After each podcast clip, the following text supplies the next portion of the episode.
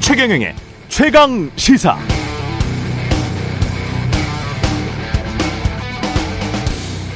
네, 한국이 유엔 인권 이사회 이사국 선거에서 낙선해서 연임에 실패했습니다. 공석이 된 이사국 자리는 네 자리였는데요. 아시아 지역에서는 여덟 개 나라가 이사국 자리를 놓고 경합을 벌였습니다. 우리는 5위를 해서 떨어졌습니다. 한국이 얻은 표는 123표. 우리보다 더 많은 표를 얻은 나라는 방글라데시, 몰디브, 베트남, 키르키스탄이었습니다. 놀라운 사실은 언론 탄압으로 악명 높았던 공산당 일당 독재국가 베트남도 145표나 얻었다는 것이죠. 투표 직전에 국제인권협회가 발표한 국가별 인권 점수에서 한국은 양호하다, 녹색으로 표시된 항목이 9개나 되는 반면 오히려 이사국으로 당선된 나라들은 많아야 3개, 2개, 1개도 있었습니다. 이상한 패배, 납득하기 힘든 결과입니다. 게다가 지난달 일본은 바이든 미국 대통령과의 뉴욕 회담에서 유엔 영구 상임 이사국 지지 선언을 이끌어냈는데 우리는 같은 뉴욕에서 48초 회담했습니다. 일들이 그냥 우연히 꼬이는 걸까요? 그러나 한일의 지난 역사를 감안하면 복잡한 심경이 생기지 않을 수 없습니다. 뭔가 당하고 있는 것 같은 그런 느낌도 듭니다.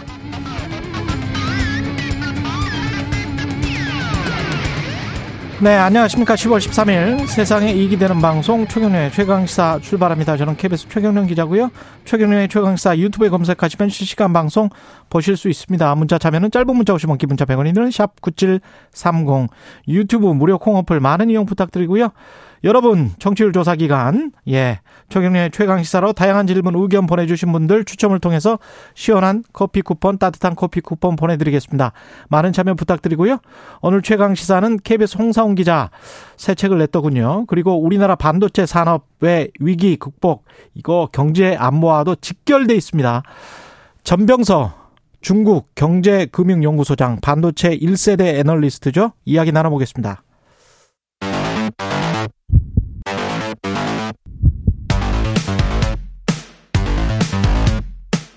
오늘 아침 가장 뜨거운 뉴스 뉴스 unboxing 자 뉴스 unboxing 시작하겠습니다. 민동기 기자 김민하 평론가 나와 있습니다. 안녕하십니까? 안녕하십니까? 예. 여당에서 전술핵 재배치 목소리가 나옵니까? 일단 정진석 국민의힘 비상대책위원장이 어제 SNS에 글을 하나 썼는데요. 음. 상당히 주목을 받고 있습니다. 북한이 7차 핵실험을 강행을 한다면 9.19 남북 군사 합의는 물론이고 91년 한반도 비핵화 공동선언 역시 파기돼야 한다. 이런 글을 썼습니다. SNS에 글을 썼는데요. 일단 주장은 논거는 크게, 크게 세 가지입니다. 한반도 비핵화 공동선언은 북한에 의해 휴지 조각이 됐다. 그리고 우리만 전술핵을 다 물리고 핵 없는 나라가 됐다. 그래서 더 이상 그 선언에 집착할 필요가 없다. 뭐 이런 음. 주장인데요. 다들 아시겠지만 한반도 비핵화 공동선언은 91년 남북한이 공동으로 발표한 선언이고요. 예. 어, 핵무기 생산, 보유, 사용 등을 하지 않겠다는 합의입니다. 어, 그런데 지금 음, 오늘 조선일보라든가 중앙일보라든가 이 보도를 보면은 어, 우리 정부가 핵 역량 극대화 방안을 놓고 뭐 미국과 본격적인 논의를 좀 시작한다. 뭐 예. 이런 보도도 있고 여러 가지 우리 정부 차원에서 미국 쪽에 모종의 어떤 제안을 한 것과 같은 그런 내용들이 보도가 되고 있거든요. 그래서 이런 것과 연관시켜 봤을 때는 어떤 움직임이 있는 건 분명한 것 같습니다만 다만 이제 한 가지 좀 우려가 되는 점은 이게 현실화 가능성이거든요. 지금 뭐 국제사회라든가 이런 부분에서 상당히 비판을 받을 가능성이 높고 과연 미국이 우리의 전술핵 재배치라든가 여러 가지 그 어, 지금 뭐 NPT 탈퇴라든가 이런 문제랑 같이 걸려 있지 않습니까? 그렇죠. 어, 그래서 이런 부분에 대해서 미국이 과연 용인을 하겠느냐? 한반도 비핵화는 이제 미국이 제시한 아젠다였었습니다. 예. 예. 그래서 현실화 가능성을 놓고 봤을 때 어떤 다른 목적이 있는 것 아니냐라는 그런 지적도 나오고 있습니다. 일단 뭐 거기서 다른 목적이라는 게 이제 최근에 뭐 논란 이런 거를 덮기 위해서 한 거 아니 꺼낸 얘기 아니냐라고 야당은 얘기를 하는데 근데 저는 이게 엄청난 얘기거든요. 1991년에 이제 한반도 비핵화 공동선언까지도 부여하자라는 거는 엄청난 이야기입니다. 그렇죠. 예. 이때 이때 남북 기본 합의서 등이 지금 남북 관계 그리고 대북 정책을 규정하는 가장 주춧돌이 되는 그 선언이고 합의입니다. 근데 이거를 되돌리자고 하는 것은 그 이전으로 돌아가자는 것이고 그 이전에는 그야말로 뭐 그냥 이 상대가 그냥 적국 이상의 의미를 가지지 않았던 그런 시기였던 거 아닙니까? 예. 그런 거를 비춰보면은 엄청난 얘기를 한 건데 이런 얘기를 단순히 뭐 자신의 어떤 실언이라든가 논란을 덮을 의도로 그냥 꺼냈다고 보이지는 않아요. 어느 정도는 음. 대통령실이라든가 정권 핵심부하고 나름의 공감, 교감 이런 것들이 있으니까 이제 이런 얘기를 꺼내는 것이지. 근데 대통령실은 핵과 관련해서는 전략적 모호성을 유지할 필요가 있다.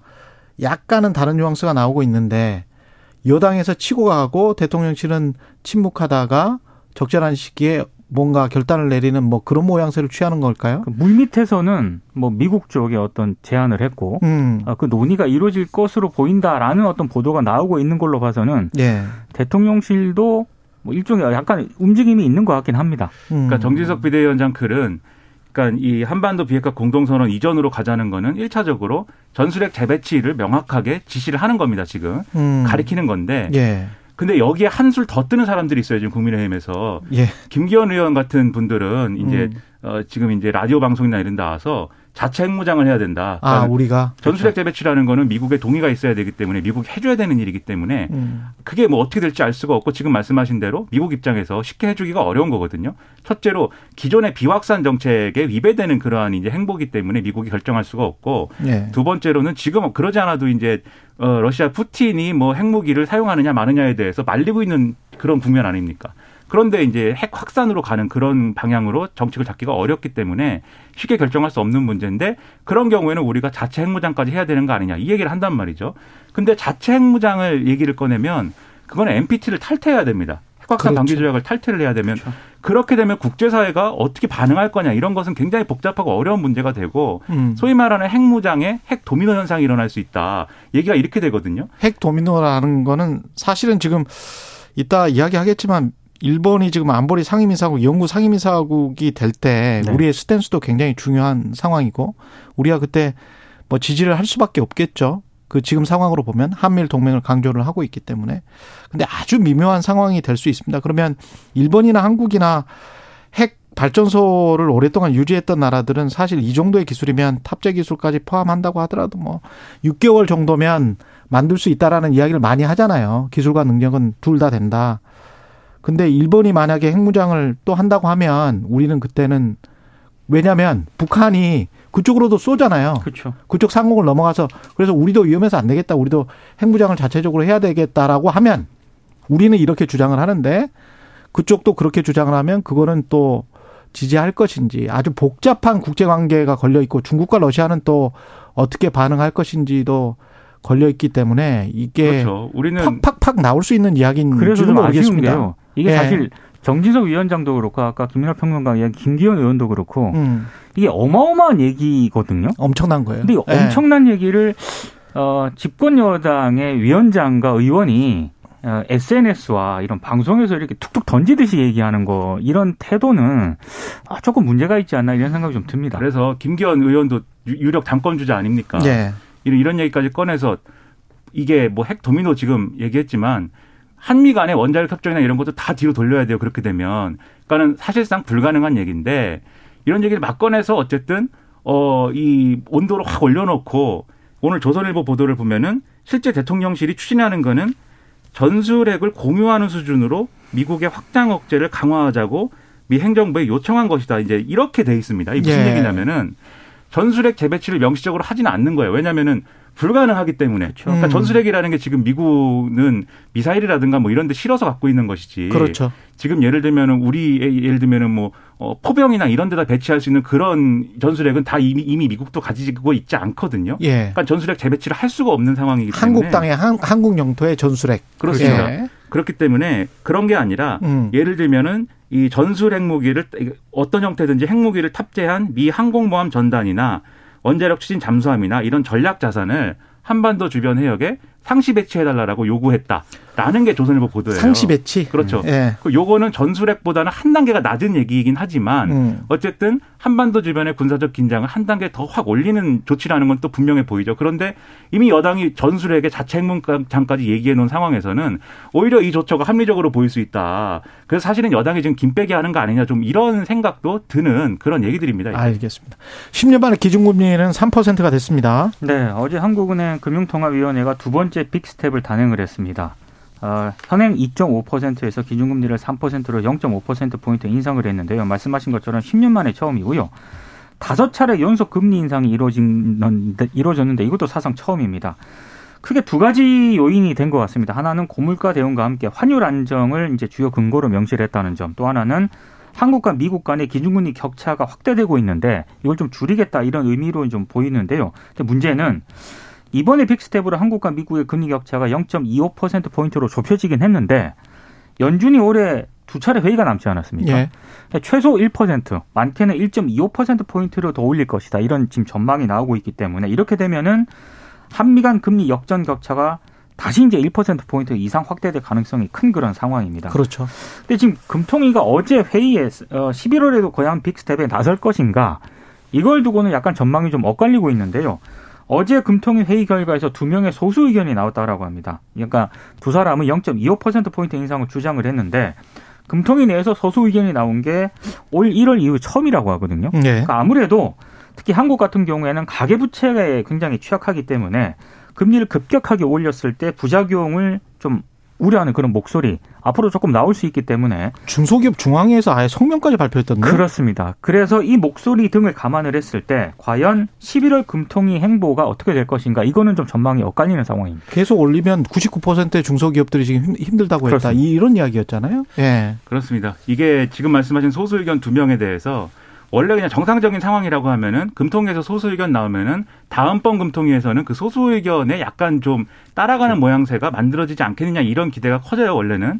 그래서 뭐 반드시 그 소수 의견대로는 안 된다 할지라도 소수 의견에 손드는 사람들이 늘어날 수 있고 그 결국은 이제 장기적으로는 다다음번 금통이라든가 이런 데서는 상당히 조정이 될 것이다 이런 기대만 갖게 만드는데 문제는 뭐냐면 어제 이창용 총재가 이 얘기를 했습니다. 기자들이 시장에서는 기준금리 최종 이 목표점을 3.5%로 보고 있는데 예. 지금 어쨌든 0.5% 포인트 올려서 3%가 된 거 아닙니까? 예. 그러니까 나머지 0.5% 포인트를 더 올릴 거라고 보는데 음. 어떻게 생각하냐라고 했는데 이창용 총재가 긍정했어요. 그렇죠. 최종적으로는 3.5%까지 그렇죠. 갈수 있다 음. 이렇게 얘기를 했는데 그렇다고 하면은 최종적이라는 게 연말입니다. 연말. 네. 그렇습니다. 예. 그렇다고 하면은 다음번 금통에서 0.5% 포인트 또 올린다라는 거는 11월. 예. 사실상 기정 사실화된 거 아니냐 이렇게. 볼 수 있는 거고 예. 그리고 이렇게 올려도 지금 말씀하신 것처럼 미 연준의 금리 인상 속도를 못 따라가는 상황이거든요. 그렇죠. 미국은 연말에 4.5에서 4.75가 될 것 같아요. 그렇습니다. 예. 그러면은 이게 이런 얘기가 되는 겁니다. 금리 인상의 속도나 규모가 이런 게 한국은행이 생각하기에도 금통위가 생각하기에도 지금 우리 경제에 미치는 영향이나 이런 것들이 상당히 부담이 크다. 그게 부채 문제도 있고 경기 문제도 있겠지만 부담이 크지만 여러 가지 대외 변수 때문에 안 올릴 수가 없다. 그리고 음. 앞으로도 올릴 것이다. 이렇게 얘기하는 거거든요. 예. 그러면은 우리는 허리띠를 더 졸라매고 상당히 어려움을 견뎌야 되는 그런 상황을 피할 수가 없어진다는 겁니다. 예. 레이 달리오에 따르면 네 가지 방법밖에 없습니다. 이렇게 긴축을 할 때는. 예. 빚을 갚는 것, 그- 그렇죠. 가능하다면. 예. 네. 구조 조정을 당하는 것. 아, 이거는 파산입니다. 예, 일부 기업들이나 가게가 구조 조정을 당하는 것 아니면 국가가 아, 너무 힘들어지니까 돈을 좀 나눠주는 것 그것도 안 되면 그래서 완전히 경기 침체가 와버리면 결국은 다시 달러를 찍어내는 것. 이 네 가지 방법밖에 없다. 예, 세계적인 투자자 레이 달리오의 말입니다. 제 말이 아니고 방법이 없어요. 그렇죠. 근데 우리의 지금 시기는 첫 번째와 두 번째 시기. 아, 착잡하네요. 그러니까 예. 이게 저런 얘기가 나오다 보니까 미국에서 계속 미국의 뭐 이 경제 전문가 내지는 이런 사람들이 아 그래도 미국이 중간 선거 지나고 내년 되면은 다시 좀이 어 피벗 하지 않겠어? 그러니까 아. 좀 방향을 돌리지 않겠어? 이런 얘기를 막 하고 있는데 미 연준은 일관됩니다 메시지가 아니다. 지금 말씀하신 선택지 중에 음. 구조조정이라든가 빚을 억지로 갚든, 갚든지 이 네. 방향으로 가는 수밖에 없다라는 게 일관된 메시지예요. 미국은 1970년대, 80년대 인플레이션 시기 때 겪은 거예요. 네. 그렇죠. 그래서 그때 인플레이션을 못 잡았을 때 어떤 결과가 나오는지 알기 때문에 마치 잔불 같은 거예요. 산불에 잠부 잠부를 안 잡고 그냥 놔두면 다시 큰 대형 산불이 되잖아요. 그래서 이게 인플레이션을 초기 이거 많이 늦었잖아요. 사실은 실책을 한 거예요. 저는 파울이나 제니 렐런이 실책을 한 건데 그게 한 1년 이상 늦었기 때문에 지금이라도 확실히 잡아야 된다. 음. 근데 또 미국의 제조업 지수가 9월 달도 물가 상승이 저렇게 네. 높아 버리면 지금 방금 나온 뉴스인데 뭐 지금도 좀 부족하다라는 거잖아요. 시장에서는 이렇게 되면 뭐 어쩔 수 없습니다. 이쪽 길로 계속 가는 수밖에 없을 것 같아요. 2023년이 두렵습니다. 그러니까 취약계층에 대한 보호나 이런 것에 힘을 써야 됩니다. 예, 김문수 경사노위 위원장이 국감장에서 퇴장 당했 당했었습니다. 아, 어제 그 국정감사가 굉장히 많은 예. 그 상임위에서 있었는데 거의 예. 김문수 위원장이 독식을 했습니다. 예. 그러니까 크게 이제 문재인 전 대통령하고 윤건영 의원과 관련된 건데 문재인 전 대통령에 대해서 확실한 김일성주의자다라고 얘기를 했거든요. 그러니까 어제 환노위 위원장이 이 발언을 두고 아, 퇴장을 시켜버렸습니다. 아, 일단 어, 전용기 더불어민주당 의원이 과거 문 전 대통령을 김일성주의자라고 칭했다. 아직도 그렇게 생각하느냐라고 물었는데 음. 신영복 선생을 문재인 전 대통령이 가장 존경하는 사상가라고 했다. 신영복을 제일 존경한다면 확실하게 김일성주의자다. 이렇게 답을 했고요. 정정할 들- 기회를 드리겠다라고 예- 다시 질문을 했는데 다시 비슷한 어떤 그런 발언을 했습니다. 그래서 민주당 의원들이 반발을 했고 어젯밤 8시 30분쯤 감사가 중지가 됐는데요. 음. 민주당 의원들은 노동 정책을 대통령께 바로 보고할 수 있는 사람이 이렇게 색안경을 끼고 있는데 어떻게 국감을 하겠느냐 이렇게 이제 얘기를 했는데 사실 윤건영 의원과 관련해서도 뭐 감사가 뭐 중지됐다가 개재 다시 재개가 됐다가 반복을 하다가 유- 윤건영 의원은 정북이고 예, 예, 이 문재인, 문재인 전 대통령은 김일성주의자. 저녁에 다시 이제 속개가 됐는데 문재인 또. 전 대통령에 대해서 다시 이렇게 얘기를 해가지고 이제 파행으로 좀 끝났습니다. 저 걱정되는 것은 이게 어떤 의도나 계산해 가지고 한 얘기처럼 보이지가 않고 예. 진심이 나온 것처럼 보였거든요. 제 아, 눈에는. 진심이신 것 같아요. 그리고 그러니까요. 양심의 자유에 관해서는 뭐 어떻게 해요? 그렇게 생각한다는데. 그러게 말입니다. 네. 왜냐하면 윤건영 의원에 대해서 과거에 쓴 걸 그러니까 뭐 어떤 뭐 과거의 주체 사상을 추종했던 사람들이 등등등 뭐 이런 음. 얘기에 대해서 그 지금도 그런 측면이 있다고 생각한다라고 말한 것 때문에 중지가 됐었는데 이게 재개되면서 사과했습니다. 김문수 예. 위원장이 여야 협의에 따라서 사과하자 그래서 사과를 하자니까 또 했단 말이에요. 음. 그러고 나서 저녁 때 감사를 또 하는데 이 얘기를 굉장히 어 신영복 선생을 존경한다고 했다면 그것은 김일성 주의자일 수밖에 없다. 신영복 선생이 내 서울대 선배기 때문에 내가 잘한다 뭐 이렇게 얘기를 했다라면 이것은 정말 진심인 것입니다. 그래서 저는 이게 우리는 말씀하신 대로 사상과 양심의 자유가 있기 때문에 어떤 예. 사람이 이렇게 생각할 수 있어요. 그걸 생각할 수 있어요. 생각할 수 예. 있는데 이렇게 생각하는 사람과 이런 말을 이렇게 공개적인 국회에 와갖고 할 수 있는 사람이 경산호 위원장이라는 자리에 걸맞는 사람이냐 자질이 있는 것이냐 준비가 된 것이냐 전혀 그렇지가 않은 것처럼 보이지 않습니까? 예. 사회적 합의 기구인데 여기는 음. 합의가 되겠습니까? 이런 분이 하면 그래서 의문인데 그렇다면 도대체 어떤 기준과 어떤 뭐 경로를 가지고 김문수 위원장이 추천이 되고 이 발탁이 된 것인가 저는 음. 이 부분에 상당히 의문이 생기거든요. 그래서 이게 한편으로는 좀좀 우스운 일이기도 하지만 네. 또 한편으로는 큰 걱정거리 아닌가 이런 생각도 들고 노동개혁은 어떻게 되는 것인가 걱정이 참 큽니다. 제가 한마디만 드리면 제가 옛날에 그 탈북 청년들을 그 민주주의 인권 교육을 한번 시킨 적이 있거든요. 네. 그때 이제 김일성 대학 출신의 탈북 교수님을 한번 만났는데 그때 깜짝 놀란 소리를 들었어요. 김일성주의라는 건 어떤 거냐면요. 그 북한은 인본주의라는 단어가 없대요. 김일성이 주체고 신이기 때문에. 근데 한국은 인본주의 나라잖아요. 그러니까 자유민주주의 선진국이라고 하는 나라들, 한국을 포함한 이런 나라들은 기본적인 사상은 인본주의예요. 네. 예, 인간이 중심인 거거든요. 김일성이 중심이 아니거든요. 어떤 사람도. 그렇죠. 이거는 색안경이 아니고 조금 다시 한번 김문수 위원장이 한번 다시 한번 생각을 해보세요. 본인은 인본주의자인지 그렇다면 예, 문재인이나 윤건영에 관한 어떤 인본주의적인 생각이 있는지 어, 그런 생각을 한번 해보십시오. 예, 본인 스스로는 너무나 맹신적인 게 아닌지 김일성주의 같은 거는 그런 맹신적인 생각을 학생 때 믿었던 어, 분 아닙니까? 김, 김문수 뭐, 위원장도? 아, 그 좀 다릅니다. 그게 이제 좀 다릅니까? 계열이 다릅니다. 족보를 예. 따르면 좀 다를 텐데. 좀 다릅니까? 그 얘기를 네. 여기서 하면은 너무 웃긴 것 같고요. 아이 그런 허무맹랑한 생각을 믿었던 분들이 다시 또 허무맹랑한 생각을 하니까 뭐 양심의 자유지만 저는 어, 모르겠습니다. 전자모의가 제대로 운영될 수 있다는 기대가 생기지 않아서 예. 안타깝습니다. 네. 예, 뉴스 unboxing. 민동기 기자 김민하 평론가였습니다. 고맙습니다. 고맙습니다. KBS 1라디오 최경영의 최강시사 듣고 계신 지금 시각 7시 40분으로 향하고 있습니다. 오늘 하루 이슈의 중심. 당신의 아침을 책임지는 직격 인터뷰. 여러분은 지금 KBS 1라디오 최경영의 최강 시사와 함께하고 계십니다.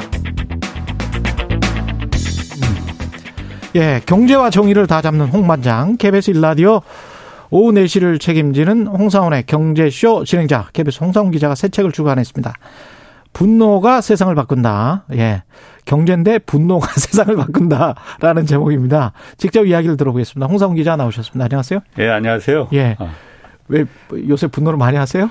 아니 뭐 제가 뭐 무슨 책 팔러 나온 것 같아서 좀 뻘쭘하긴 한데 예. 이거 책 안 사보셔도 됩니다. 예. 앞으로 이제 도서관에 있을 테니까 도서관에서 빌려보시면 되고 예. 제가 원래 경제 하기 전에 시사교육 창이란 프로에서 그랬, 오래 있었잖아요. 그랬죠. 예. 거기서 보면은 아 이 제가 느낀 게 음. 여러 가지 사안 중에 대, 상당 부분이 국가가 마땅히 해야 할 일을 음. 하지 않기 때문에 그래서 이제 그 뒷짐지고 있기 때문에 벌어지는 일이 많거든요. 예. 그런 부분은 사실은 그냥 놔두면 국가가 역할을 하지 않으면은 음. 정글이 될 수밖에 없잖아요. 예. 그 분노 해지 바뀝니다. 그런데 요즘 세상이 이제 살만해져서 그런지 사실 우리가 분노의 그 DNA도 많이 잃어버린 것 같아요. 음. 저 특히 제가 취재하면서 느꼈던 그 진짜 분노해야 될 세 가지, 예. 그거를 한번 좀 이렇게 정리해서 뭐 분노해야 될세 어, 가지 어줍게 예. 좀 썼습니다. 예. 도이치모터스 주가 조작 사건이랄지 뭐 어, 7광구 사건도 있고 예. 그다음에 이제 부동산 재건축 재개발 이게 예. 세 가지가 있던데 정의롭지 못한 경제와 관련해서 이제 쓰신 거죠. 예. 예. 주가 조작 사건 같은 거는 뭐 자본주의 근간을 해치는 사건이니까 그렇죠. 가장 뭐 자본주의에서는 가장 싫어하는 사건 중에 하나인데 도이치모터스 주가 조작 사건은 취재를 직접 하셨었던 거잖아요. 그렇죠. 제가, 예. 아, 제가 당연히 취재했으니까는 그 부분에 대해서 그렇죠. 하는 거고. 예. 왜냐하면 지금 도이치모터스 사건에 대해서도 뭐 유일하게 뉴스타파 그 시민보만 계속 그 보도를 하고 있잖아요. 예, 시민보 기자만. 어. 예. 근데 사실 지금 시간이 꽤 오래되고 그래서 예. 또 복잡하니까 예.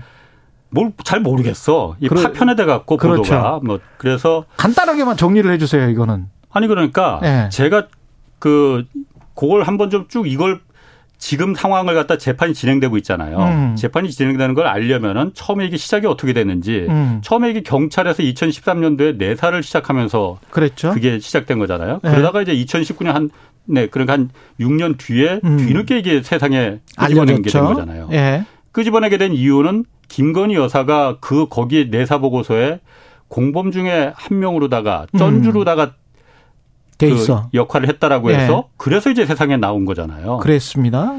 그런데 지금 보면은 제가 관심을 갖는 거는 음. 처음부터 제가 이게 처음에 시민보 기자가 처음에 저는 그 기사 보고 야 궁금한데 해서 뛰어든 거거든요. 예. 진짜 흥미롭더라고요. 예. 제가 가장 궁금했던 거는 지금도 궁금한 거는 주가 조작이 어떻게 되는지 이거는 지금 재판에서 되고 음. 있고 뭐 김건희 여사에 대해서도 좀 저는 조사가 필요하다고 봐요. 그런데 음. 가장 궁금한 거는 2013년도에는 내사가 있었잖아요. 예. 그때는 범죄가 이거 아니다라고 수사가 내사 종결됐거든요. 음. 8년이 지난 2021년도에 이건 범죄다라고 해서 다시 기소가 되고 아, 재판이 됐잖아요. 예.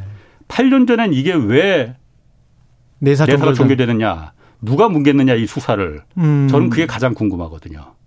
그거는 아. 지금 어느 누구도 지금 뭐 검찰에서도 수사기관에서도 조사하지 않고 있고 생각해 보니 그러네요. 네. 네. 저는 그게 사실 진짜 문제 핵심이라고 보거든요. 물론 음. 간단할 수 있습니다. 음. 그냥 그때 내사한 그 경찰이 음. 우리가 흔히 말하는 엿받고 먹었을 수도 있어요. 돈 받고 그냥 예. 덮었을 수도 있습니다. 예. 아니면 누군가가 이걸 뭉갰을 수도 있고 왜냐하면은 2011년도에 도이치모터스 주가 조작이 이제 성공을 했어. 음. 그리고 손 털고 박수 치고 끝냈습니다. 그 예. 공범들이.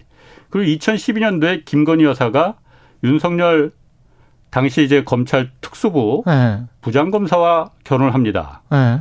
그리고 그 이듬해인 2013년도에 경찰로서 이걸 내사를 시작했어요. 그리고 거기에 김건희 여사의 음. 이름이 두 번이 적시돼 있거든요. 내사 보고서에. 네. 경찰은 그 당시에 김건희라는 이름에 대해서 관심을 안 뒀을지 몰라요. 음. 지금처럼 유명하지 않았으니까. 그렇죠. 그렇지만 내사라는 게 수사라는 게 올라가려면은 검, 경찰에서 내사를 한 다음에 수사 단계로 넘어가려면 검찰에 이제 수사 그렇죠. 지휘를 받아야 되잖아요. 유기적인 예.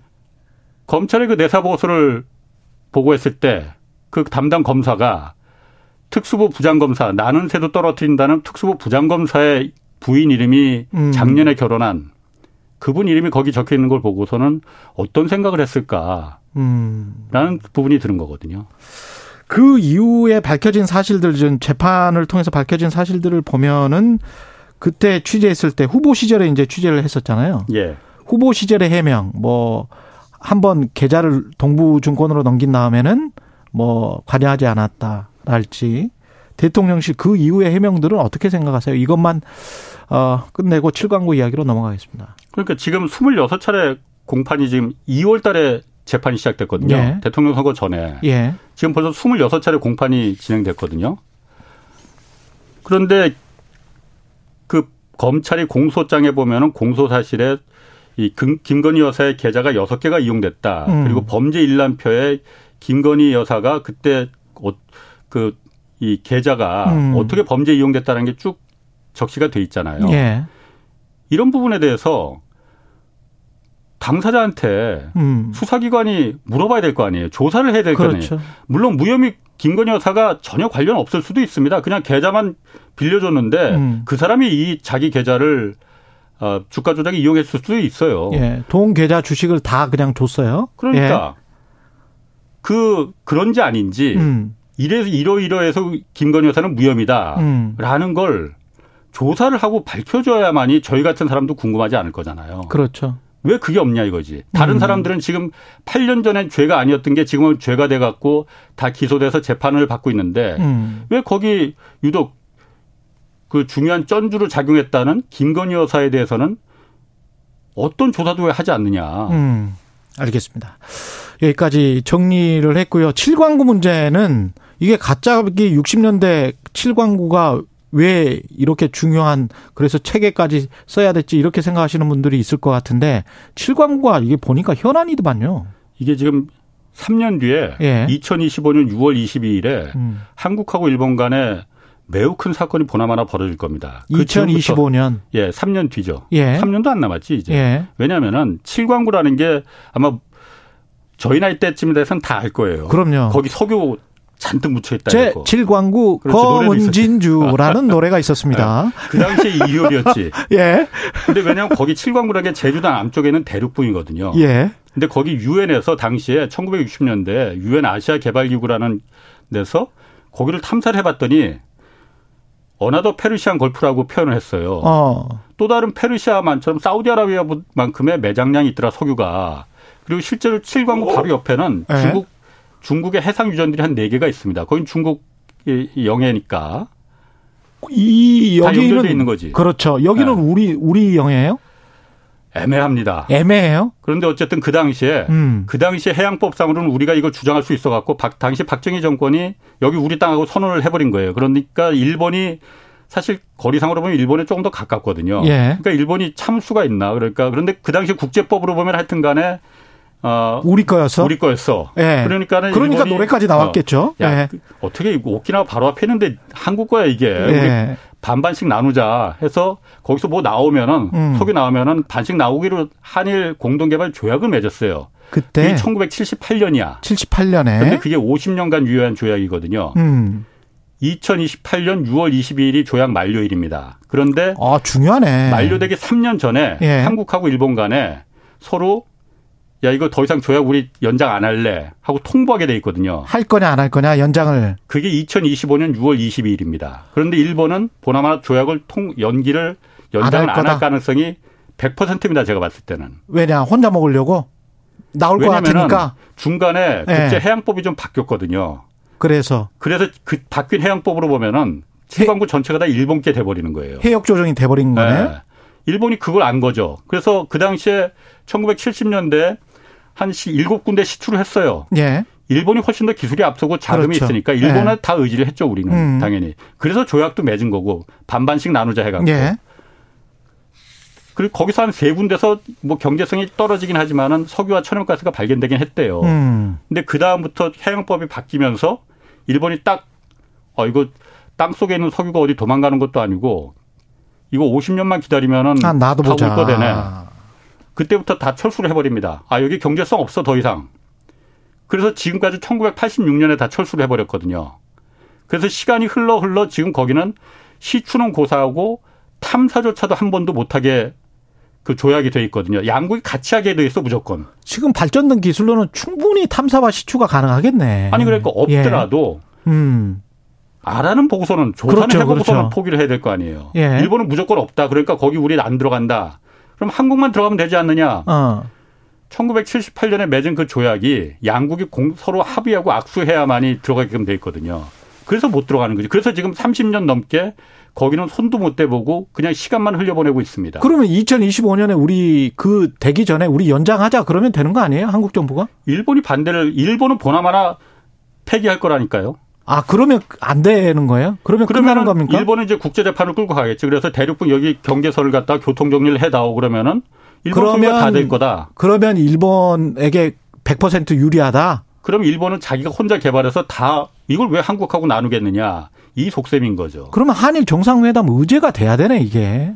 제가 주장하는 게 그 해결 방안은 예. 시간이 흐를수록 불리한 건 우리입니다. 이제 3년밖에 안 남았는데 음. 3년 뒤엔 분명히 일본이 조약 파기를 선언할 거거든요. 이거를 핸들링하는 기관이 외무부 외교부거든요. 예. 외교부에서 할 일을 안 하고 있습니다. 뒷짐 짓고 그냥 시간만 내, 내 이거 국제조약국에서 예. 핸들링 하는데 내 임기 동안에만 이게 조용히 언론에서도 모르고 잠잠해지고 음. 국민들도 모르면 된다. 음. 뭐 이런 것 같아요. 자 그러면은 정말 중요한 문제군요. 외교부에서 이거 해결할 문제가 아닙니다. 음. 어차피 지금 한국과 일본 간에 조만간 이제 정상회담도 있을 테고 예. 나머지 한일 간의 현안은 위안부 문제나 강제징용 문제나 과거의 문제입니다. 이거는 거기 석유가 있을지 없을지 모르겠지만은 그렇죠. 유엔에서 another Persian Gulf라고 했으니 어. 한국과 일본의 젊은이들 우리 아들 딸들의 미래가 달린 문제 아니냐. 이거 정상회담 의제로 격상시켜라. 일본은 물론 반대할 겁니다. 예. 그렇지만은 그걸 꾸준히 계속 우리가 요구해야만이 그렇죠. 나중에 이게 국제 재판으로 가더라도 우리가 할 말이 생기는 거예요. 아주 중요한 계속 이슈를. 뭔가를 요구를 했다. 일본한테. 그런데 일본이 계속 뭉갰다. 여기까지 듣겠습니다. 분노가 네. 세상을 바꾼다를 출간한 나머지 재건축 재개발 내용도 있습니다. 예, KBS 홍사훈 기자였습니다. 고맙습니다. 네, 고맙습니다. 예, KBS 일라디오 최경영의 최강의사 1부는 여기까지입니다.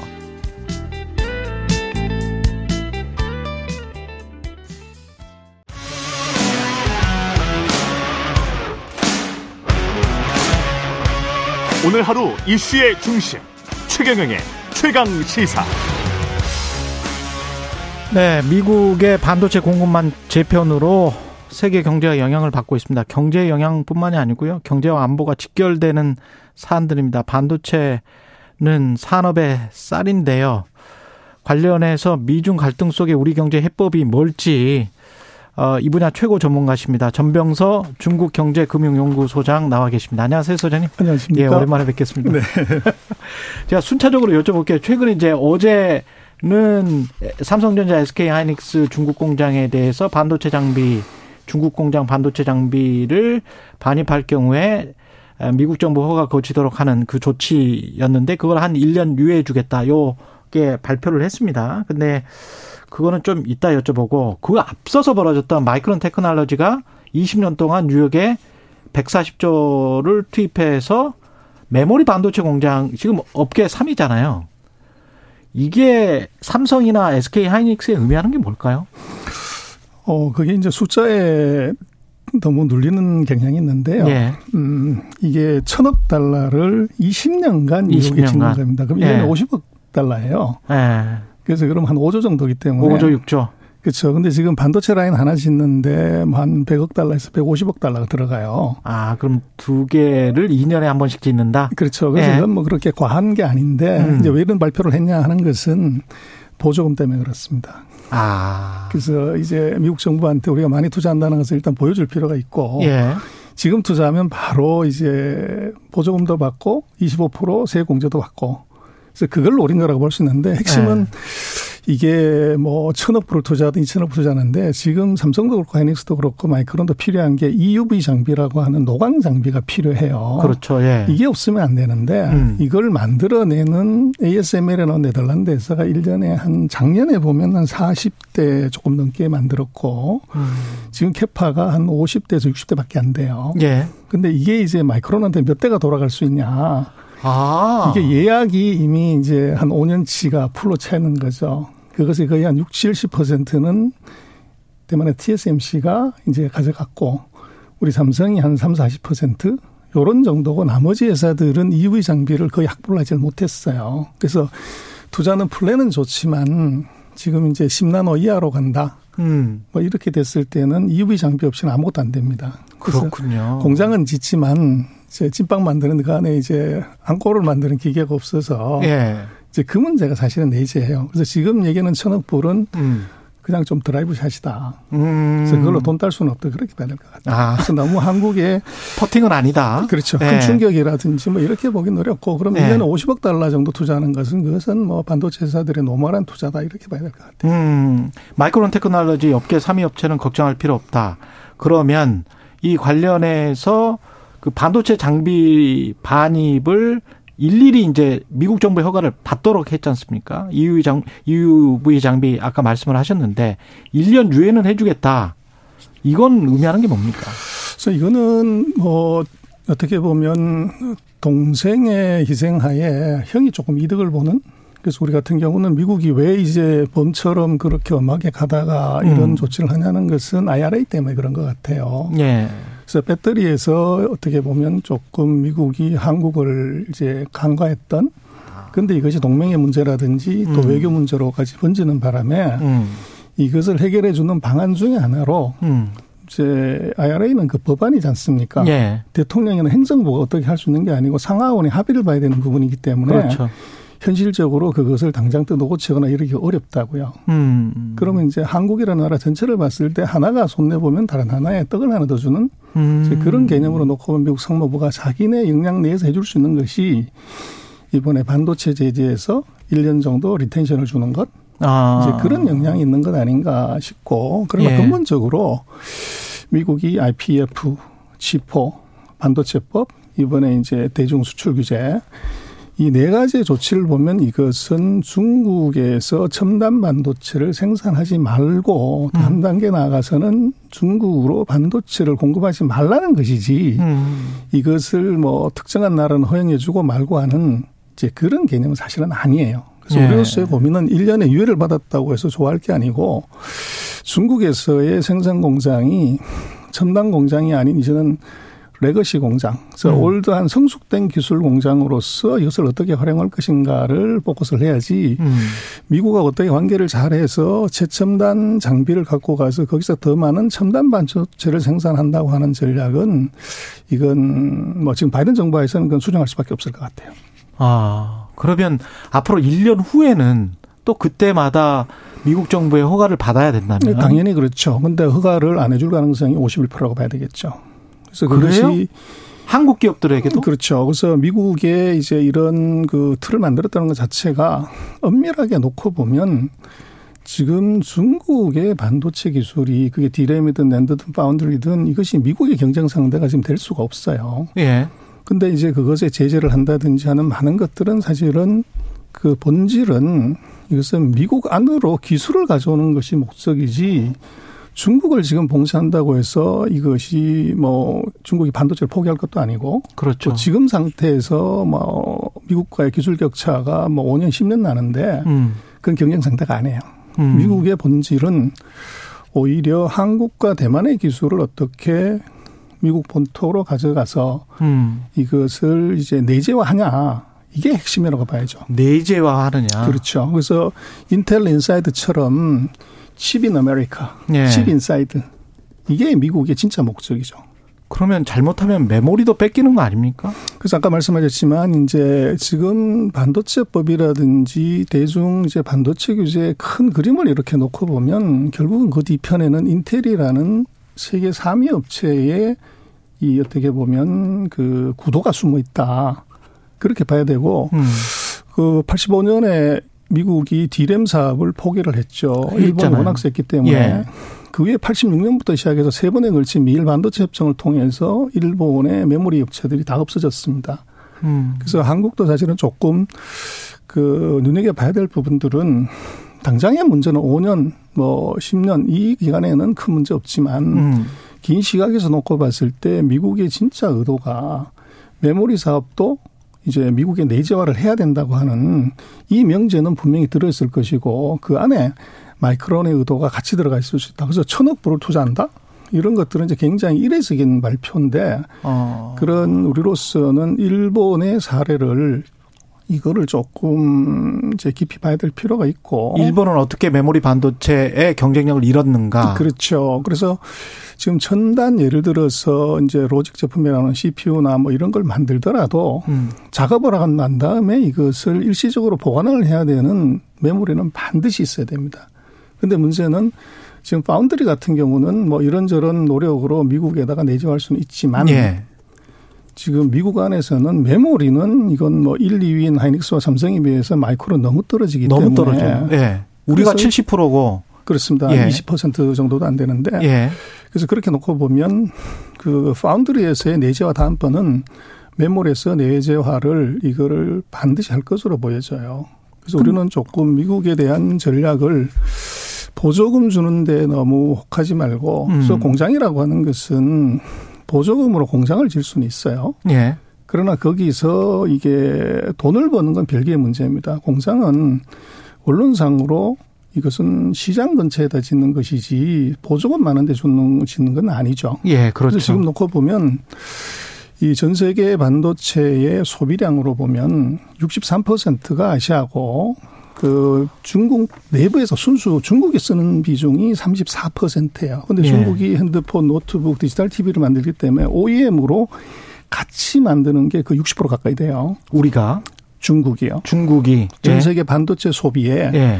순수 중국 내부적인 수요가 34% 음. OEM까지 포함하면 60%가 넘어요. 예. 그렇게 되면 시장 가까운데 공장을 짓는다고 하는 것 또는 시장 안에 공장을 짓는다는 것이 그게 합리적이죠. 음. 그래서 중국 안에 공장을 짓는 것 또는 중국과 가장 가까운 두 시간 거리 안에 있는 한국이나 대만의 공장을 짓는 것이 합리적인데 음. 14시간 이제 비행기 타고 가야 하는 13시간 비행기 타고 가야 되는 지역에다 공장을 짓는 것이 합리적이냐. 음. 그것은 약간 이제 다르게 봐야죠. 물류라는 측면에서도 그렇겠습니다. 그것도 분명히 비용이니까. 그러니까 여러 가지 측면에서 이제 그런 예. 것이 있죠. 그래서 이번에 그 미국의 전략은 뭐 1, 2년, 2, 3년의 전략이 아니라 음. 아까 말씀드렸던 Intel Inside처럼 chip in inside를 40년 전에 집 나간 반도체를 다시 미국으로 불러들이는 전략의 관점에서 봐야지 중국을 견제한다는 전략으로만 보는 것은 반만 보는 것이다. 무섭군요. 그러면 아까 그 말씀이 51% 내년에 금년에는 유예 조치를 일단 시켜줬는데 내년에 장비를 계속 허가를 할지 최신 장비를 허가할지 안 할지는 모르겠다. 그 이유가 아까 이런 미국의 내재화 전략 때문에 앞으로 갈수록 그러면 허가 받기가 힘들어질 것이다. 뭐 당연히 그렇죠. 미국은 일종의 이제 칼을 칼집에 칼을 꽂고 있으면서 언제든지 내 말을 듣지 않으면 허가를 안 내줄 것이다. 그렇게 되면 당신들은 반도체 제조 공정 혁신을 못하게 되기 때문에 계속 경쟁력은 뒤처지고 그렇게 되면 미국 업체들이 오히려 경쟁력이 높아지는 그런 상황이 어, 뭐 됩니까? 그런 건 아니고요. 예. 중국에만 그렇다는 거죠. 중국에만. 한국에 투자하는 것은 그건 상관이 없죠. 그러면 중국에 있는 공장은 철수를 해야 되는 겁니까? 장기적으로 봤을 때? 어, 그래서 철수가 아니라 예. 예를 들면 18나노 이하의 메모리라든지 음. 또는 이제 14나노 이하의 파운드리라든지 뭐 128단 이하의 예. 이제 성숙 제품이죠. 예. 그래서 이 제품들에 대해서는 규제를 하지 않는다는 거죠. 아. 그래서 첨단의 기술이나 장비를 못 만들게 만드는 음. 이제 예를 들어서 1급, 2급, 3급이 있다고 그러면 상급은 오케이. 예. 그것은 군사적이나 안보적이나 산업적으로 큰 영향이 없기 때문에 그것은 예. 오케이다. 그러나 인류 제품이나 이류 제품은 안 된다는 거죠. 전략적으로 봤을 때 경제 안보적으로 봤을 때 미국 입장에서 순수하게 미국 입장에서만 보면 대만의 TSMC가 중요합니까? 한국의 삼성전자가 더 중요합니까? 그돈 벌어온 아빠하고 돈 관리한 엄마하고 누가 중요하냐가 똑같은데 TSMC는 네. 이 foundry를 한다는 게 주로 이제 그 컨트롤러 쪽 소위 말하는 생각하는 logic 작업하는 쪽의 반도체를 뭐 세계적으로 잘 만들어주고 예. 이제 우리는 그 작업한 것을 일시적으로 보관하는 메모리를 세계에서 제일 잘 만들어요. 음. 근데 문제는 대만은 DRAM foundry를 하지 않고 있어요. 그렇죠. 그래서 예. 우리로서는 이게 순서적으로 놓고 보면 대만이 당장 1순위이긴 하지만 음. 메모리가 예를 들어 마이크론 있긴 하지만 음. 예를 들어서 이번에 말썽이 난 이제 그래픽 칩 중에서 최고성능 칩의 경우는 음. 이번에 이제 그 엔비디아가 중국에 수출하려고 하다 중단한 것 그 칩 세트 안에는 이 high band 메모리라고 하는 이 메모리 고성능 대역폭이 굉장히 큰 메모리가 반드시 같이 세트로 들어가게 돼 있어요. 음. 그러면 이것을 이 메모리가 같이 들어가지 않으면 예를 들면 이제 AI 반도체에 들어가는 슈퍼컴퓨터에 들어가는 반도체가 예. 무용지물이 되는 거죠. 그렇게 어. 놓고 보면 그 당장은 대만이 굉장히 중요한 포지션을 차지하고 있지만 한국도 이것은 절대 배제할 수 없다. 아. 배제했을 때는 이것이 예를 들면 오른쪽 다리만 있고 왼쪽 다리는 없는 사람이 나타나게 되는 겁니다. 아. 그 첨단 군사 장비에도 반도체들이 다 들어갔죠. 어, 그렇습니다. 예. 지금 제 미국이 이런 전략을 쓰는 가장 큰 이유는 앞으로 10년이 지났을 때 항공모함, 음. 우주선, 로켓, 미사일, 장갑차에 이 난 US 미국이 만들지 않은 반도체가 여기에 장착돼서 굴러갈 수 있는 위험을 이것을 막기 위한 것이 사실은 큰 그러네. 의미고 지금 그러네. 현재 상태에서 전 세계 반도체 중에서 미국이 만드는 건 꼴랑 12%를 만듭니다. 88%가 non-US예요. 예. 근데 지금 같은 추세를 두고 본다면 더 이게 커질 가능성이 있기 때문에 음. 그렇게 됐을 때 이것은 실제적으로 군사적 위협이 있을 수 있고 또 지난번에 이제 화웨이가 스파이 칩을 심어서 이제 정보를 뺄 수 있다고 하는 것처럼 예, 예. 이런 이제 항공, 우주, 군사, 방산 장비에도 예를 들어 스파이 칩이 같이 들어간다고 하면 음. 미국으로서는 아주 치명적인 결과가 나타날 수가 있는 것이죠. 예. 그래서 지금은 이제 중국 견제라고 하는 어떤 그 대의 명분이 있지만 실제적으로 내재적으로 보면 군사 안보적인 이 목적이 굉장히 크게 내재 있고 그다음에 더 크게 봐야 되는 것은 기술 패권하고 관계가 있어요. 예. 4차 산업혁명은 데이터를 가지고서 모든 것을 다 하는 데이터가 산업의 쌀이고 데이터가 어떻게 보면 혁명의 기본이 되는데 음. 이 데이터를 만드는 장치가 반도체입니다. 그런데 이 반도체를 미국이 12%밖에 만들지 않고 있다는 것은 4차 산업혁명에서 헤게모니를 잃어버릴 가능성이 있어요. 그래서 음. 거기에 앞으로 한 15년, 35년까지를 놓고 보면 미국의 비중 지금 추세라면 미국의 비중은 더 떨어지고 중국의 음. 비중이 한 33%까지 올라갈 가능성을 미국이 예측을 해요. 음. 그래서 이게 두려운 거죠. 그걸 막고 싶은 거군요. 그렇죠. 그걸 막으려고 한 것이 지금 이제 미국이 중국을 어떻게 보면 대상으로 해서 압박은 하지만 실제적으로 그 사이 이미 40년 가까이 그 생산을 안 한 이 시스템을 이 미국으로 다시 돌리는 방법. 음. 그래서 그것이 한국과 대만의 공장을 보조금 주면서 유치하는 것이죠. 음. 그러나 기술이라고 하는 것이 빌린 기술로 1등을 하는 건 어렵죠. 그렇죠. 그래서 지금 미국이 돈 주고 협박하고 또 이제 이 어떻게 보면 세금 깎아주고 하는 걸로 유치는 하고 있지만 음. 근본적인 해결책은 아닐 것 같아요. 음. 그래서 기술은 기술로 사고 팔고 하는 것이지 이게 앞에 가는 기술을 더 앞으로 가게 하는 것이 답이지 뒤에 기술을 가로막는다고 해서 기술 진보가 늦어지는 건 아니에요. 시장주의는 아니다는 거죠. 그렇죠. 예. 그래서 제가 볼 때는 우리 한국도 어떻게 살아날 거냐 하는 것이 이번에 삼성이 아주 재미있는 발표를 했었는데 이번에 음. 바운드리 포럼을 하면서 2020년까지 1.4나노를 하겠다. 지금 5나노를 하고 있는데 음. 이 3단계를 앞으로 더 땡기겠다. 3단계나? 그렇죠. 예. 그래서 지금 미국하고 중국 또는 이제 선진국과의 기술 격차가 한 4단계 정도가 돼요. 음. 중국이 한 14나노를 겨하고 있는데 예. 그 사이에 10나노, 7나노, 5나노 이 한 4단계 정도 갭을 미국이 이제 내심 용인하고 있는 것 같아요. 음. 그 14나노 이하는 만들지 말라고 하는 것처럼. 예. 그러면 결국은 중국을 어떻게 보면 완벽하게 제재하는 것은 14나노 이하를 없애는 것도 물론 방법이지만 더 좋은 방법은 음. 그보다 더 첨단의 기술을 앞으로 당겨버리는. 음. 그래서 이게 5나노가 아니라 3나노, 2나노, 1나노로 앞으로 당기는 것이 어떻게 보면 우리는 우리의 생존을 위한 것이고 음. 사실은 미국도 시장이 저쪽에 가 있는데 그 legacy 기술을 계속적으로 통제한다는 것은 한계가 있고 오히려 미국이 집중해야 될 것은 한국이 음. 1나노를 한다 그러면 미국은 0.5나노를 하겠다, 0.1나노를 하는 쪽으로 로드맵을 만들고 여기에다 국가적 자원을 음. 퍼는 것이 사실은 맞는 방법이죠. 미국으로서도 효율적이다. 그렇죠. 예. 그래서 우리로서도 지금 우리가 미국에 짓는 공장을 앞으로 뭐 3년 뒤에 5나노를 짓겠다고 하는데 음. 만약에 지금 같은 로드맵으로 정말 삼성이 그렇게 간다고 하면 2027년이 되면 음. 5년 뒤에 5나노 공장은 지금 14나노처럼 legacy 공장이 돼버리는 거죠. 삼성은 지금 원래 예정보다 훨씬 더 빨리 나가야 된다. 빨리 나갈 수밖에 그렇습니다. 없다. 그 지금 단기적으로 중기적으로 매출과 이익은 중국 쪽에서 많이 나고 있는데 안보는 그리고 국가적인 생존은 사실은 미국에 기대할 수밖에 없는 상황이지 않습니까? 한국이. 이 상황에서 우리는 어떤 식의 어떤 균형 전략을 취해야 됩니까? 우리가 너무 그 미국의 압박에 대한 공포, 중국의 예. 보복에 대한 두려움을 좀 떨쳐낼 필요가 있어요. 예. 결국은 상대가 절절히 원하는데 그걸 갖고 있으면 음. 그게 그렇게 떨 필요가 없습니다. 그래서 미국은 지금 배터리가 없고 중국은 반도체가 없어요.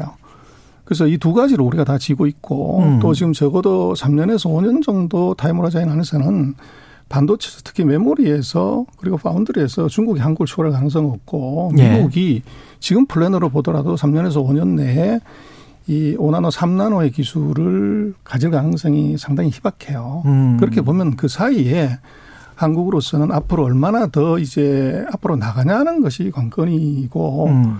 지금 자기가 없는 것을 이것을 보복하거나 이제 제재를 했을 경우에 그 문제는 이 한국의 문제가 아니라 미국이 더 큰 문제가 됩니다. 애플이 문제. 그렇죠. 예. 애플이 메모리 칩을 이 구득하지 못하고 음. 중국의 핸드폰 회사들이 TV 회사들이 노트북 회사들이 메모리를 못 구했을 때 그 방법이 있는 것이냐. 그래서 지금 이런 상황에서 아마 당분간 한 3년 이 기간 안에는 아마 한국에 대한 보복이 있다고 하더라도 그것은 반도체에 대한 보복은 있을 가능성이 대단히 낮다. 그것은 미국과 중국 자체가 음. 스스로가 음. 세트 메이커의 경쟁력, 세트 메이커의 심각한 문제를 야기하기 때문에. 음. 남아있는 3년이나 5년의 시간을 한국은 정말 잘 활용을 해야 되겠네요.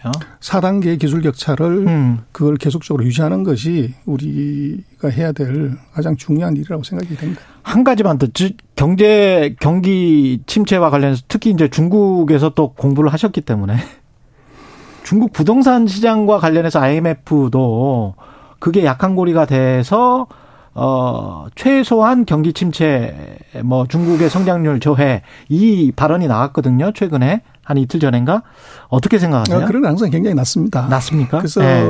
이제 중국 같은 경우에 아마 이번에 새로운 정부가 등장하고 나서 뭐 음. 중에 그런 말이 있는데 새로운 지도자가 등장하면 세 가지 해프를 흔든다. 음. 뭔가 잘해보려고. 예.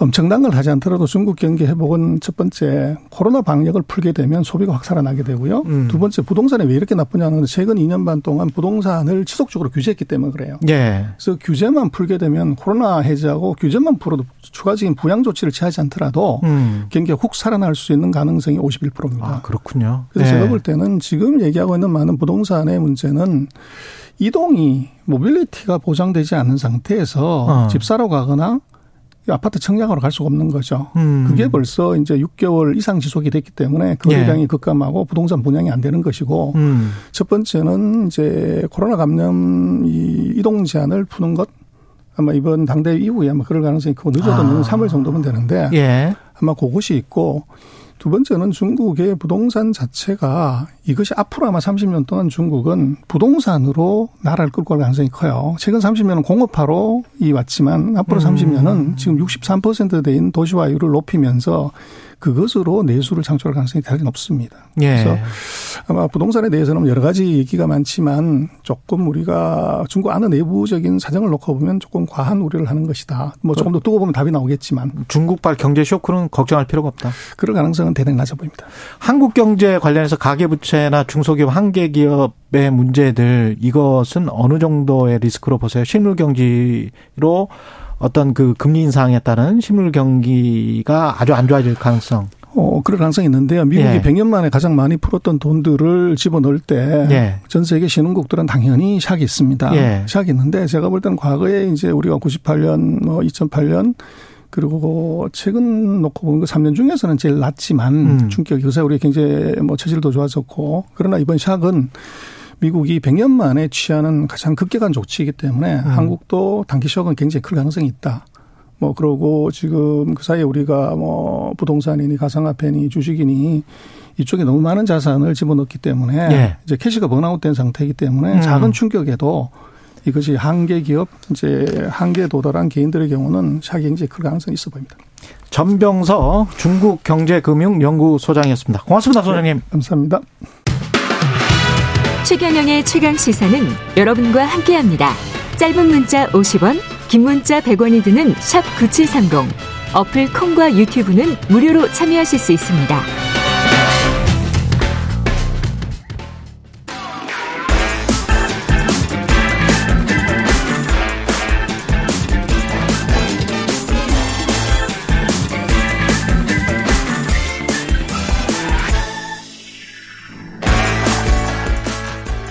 네, 청취율 조사 기간이 돌아왔습니다. 최경영의 최강 시사로 다양한 질문, 의견 보내주신 분들 중 추첨을 통해서 시원한 커피 쿠폰 보내드립니다. 많은 참여 부탁드리고요. 한 번 더 뉴스 시작하겠습니다. 세계일보 최영창 기자 나와 있습니다. 안녕하세요. 안녕하세요. 예, 김의겸, 한동훈, 에리카 강 그리고 대북 코인 사업. 아유, 복잡하네. 일단 대북 코인 사업이 뭐죠? 갑자기 나온 키워드인데. 그러니까 이게 예. 처음 뭐 언급됐던 거는 지난 6일에 법사위 법무부 국감 때 이제 김의겸 의원이 예. 한동훈 장관에게 미국 출장권을 문제 삼으면서 나온 건데 이제 한 장관에게 문재인 정부 당시 여권 인사들이 이더리움이라는 코인을 통해서 북한에 음. 송금을 시도했다는 의혹 그거 파내려고 간 것 아니냐 이런 예. 의혹을 제기했습니다. 어쨌든 이건 조금 이따 다시 설명을 해드리고 음. 근데 이 문제가 어제 행안위 국감에서 서울시 국감에서 다시 나온 거예요.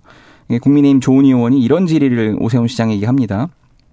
박원순 전 시장과 이재명 대표가 대북 코인 사업 즉 가상자산 사업과 관련이 있는 인물 그 이메일에 등장을 했다는 거예요. 음. 그러니까 그 이메일이 뭐냐면은 이더, 이더리움 개발자인 버질 그리피스 그리고 한국의 에리카 강이라는 크립토 서울 대표가 이 주고받은 이메일입니다. 근데 문제는 음. 그리피스가 2019년 평양에서 가상자산을 해외 송금하는 기술을 소개한 혐의로 그 법원에서 징역 63개월형을 받았습니다. 그것 때문에 조 의원이 이제 이거를 뭐 유엔 제재를 받는 북한을 돕겠다는 건 이적행위 아니냐 이러면서 진상을 조사해 보시라고 예. 촉구를 한 건데 뭐 일단 오 시장은 문제가 있으면 수사 요청을 하겠다 정도로 답변을 했습니다.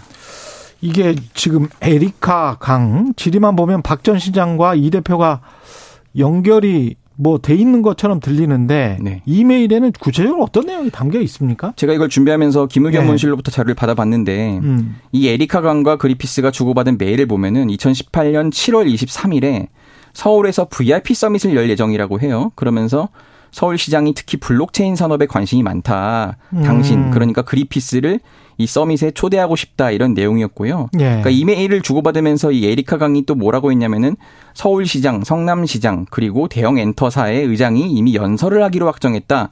그러니 당신도 왔으면 좋겠다. 뭐 이런 초청 이메일이었습니다. 음. 그때는 블록체인 굉장히 관심이 많았고 지금도 관심이 많은 사업이긴 그렇죠. 한데 예. 이게 그 김 의원이 이런 의혹 제기를 함으로써 야권 뭐 이재명 그다음에 그 박원순, 박원순 뭐 예. 전 시장 이렇게 야권에 불똥이 튀었다. 그거는 맞습니까? 단정적으로 제가 맞다 아니다를 말씀드리긴 네. 어렵지만은 제가 취재를 해본 바로는 좀 아직은 섣부르다라고 보이고요. 음. 이건 수사를 통해 좀 더 밝혀져야 할 것 같지만은 그러니까 일부 보도 일부 보도가 그렇게 나온 이유가 그러니까 김 의원이 한 장관을 잡으려다가 박원순 전 시장이나 이재명 대표 인물이 언급하면서 음. 되레 자기 진영 내부 폭로가 된 것 아니냐 이렇게 본 건데요. 예. 근데 김 의원 측에서 이렇게 얘기를 합니다. 우리가 바보냐? 이미 처음 질의할 때 연관이 없다는 건 어느 정도 좀 확인을 하고 시작했다는 거거든요. 예. 일단 이메일이 오간 시점이 이재명 대표가 성남시장을 그만둔 상태였어요. 예. 경기지사 당선인 딱 시절이었거든요. 음. 그리고 이메일을 제가 다 읽어봤는데 이재명이라는 이름이 나오지가 않습니다. 박원순이라는 이름도 나오진 않습니다. 다만 이제 그 서울시에서 음. 에리카 강의 하는 업체에 지원을 한 적은 있긴 해요. 그것 예. 때문에 이제 뭐 연관이 있는 건 아니냐 이렇게 의혹을 제기하는데 음. 아직까지 뭐 직접 박 시장이 관여하거나 그런 건 없는 상태입니다. 그럼 김 의원이 계속 이거를 한 장관에게 따져 묻고 집까지 걸라고 했는데 그건 왜 그러는 거예요 지금? 그러니까 이제 김 의원이 문제를 삼는 거는 검찰청법 8조를 한 장관이 위반했다는 거예요. 음. 이게 뭐냐면은 법무부 장관은 수사 지휘를 할 수 없다. 하려면은 이제 검찰총장을 통해서 해야 한다 뭐 이런 정황이 있잖아요. 예. 근데 지금 김우 그 판 장관이 직접 뉴욕 출장까지 가서 검사를 대동하고 갔다는 건데 이거는 당신이 지금 구 여권 인사들을 캐기 위해서 어, 음. 어, 직접 수사에 나선 것 아니냐. 그거 당신 법 현행법 위반 아니냐. 현행법 위반을 예, 법무부 그, 장관이 한 게 아니냐. 예. 미국까지 가서 그렇습니다. 그것 예. 때문에 직을 걸고 정면 승부를 하라 이렇게 나서고 있습니다. 어떻게 보면 오늘 그 한 번 더 뉴스의 주인공은 한동훈일 수도 있겠습니다. 예. 관련해서 한동훈 어록집이 나옵니까? 그러니까 일명 한동훈 스피치라는 책이 곧 나오는데 예. 유지훈 투나미스라는 출판사 대표가 이 한동 한동훈 장관 취임 이후부터 현재까지 발언 중에서 이제 이슈가 됐던 거를 이제 모아서 어록집을 낸다고 합니다. 음. 그럼 자기를 이제 국민의힘 당원이라고 소개했는데 뭐 여권에서 가장 신선한 인물 아니냐 뭐 이런 식으로 소개를 하고 있습니다. 여권에서 가장 신선한 인물 책 내려고 이제 크라우드 펀딩 한다고 하는데 돈이 좀 모인 것 같습니다. 근데 아직은 이게 오픈 상태는 아니고 오픈 15일부터 아니고. 이제 공개할 15일부터. 예정인데 어제 밤 기준으로는 한 754명 정도 신청을 그 알림 신청을 했어요. 벌써? 네, 네. 뭐 그렇게 했는데 그래서 일각에서는 이거 너무 상술 아니냐 뭐 이런 식으로 비판적 시선이 있는데 음. 출판사 측은 이렇게 말합니다. 한 장관이 반대한다면 내지 않겠다. 근데 법무부에서 뭐라고 하는지 아십니까? 뭐라고요? 민간 출판사의 출판 계획이라 공식 입장을 낼 사안이 아니다. 그렇죠. 그렇게 예, 뭐 그렇게 얘기를 하는데 예. 어쨌든 이게 별도의 뭐 해석이나 해설을 붙이지 않으면은 음. 출판하는데 법적 문제는 없다고 합니다. 그래서 그냥 뭐 그런 식으로 해서 지금 아마 장사가 좀 되지 않겠냐 뭐 이런 얘기도 지금 출판업계에서 나오고 있습니다. 국회의원이나 당 대표나 뭐 정치를 할 거냐 이 질문에 관해서도 어, 아주 애매모호한 답을 했었잖아요. 한동훈 그렇죠. 법무부 장관이. 예. 그렇게 생각을 해보면 차기 대권 주자로 보는 이 시각들 이거는 어떻게 생각하세요? 민주당 제가 출입을 하고 있는데 예. 내부에서는 잠재적 여권 대선 주자로 보고는 있습니다. 예. 그렇지만은 이제 어쨌든 그 총선 출마부터 좀 남아 있는 상태고 그러면 음. 윤석열 대통령처럼 대권 직행을 하느냐 아니면 총선을 거쳐서 가느냐 뭐 이런 논쟁이 있긴 한데 음. 제가 최근에 한 장관과 검찰 생활을 굉장히 같이 오래 한 분을 아, 만났거든요. 아, 예. 이렇게 얘기를 합니다. 쉽지 않다. 고개를 갸웃하더라고요. 예. 왜냐면은 수사로서는 한 장관을 따라갈 사람이 없다는 거예요. 우리나라 음. 조선 제일 검이다 뭐 이런 얘기를 하는데 음. 리더로서의 포용력이나 인화력 이런 거는 사실 그동안 잘 못 본 것 같다. 그 음. 점이 윤 대통령과는 아주 다르다. 이렇게 얘기를 했습니다. 세계일보 최영창 기자였습니다. 고맙습니다. 감사합니다.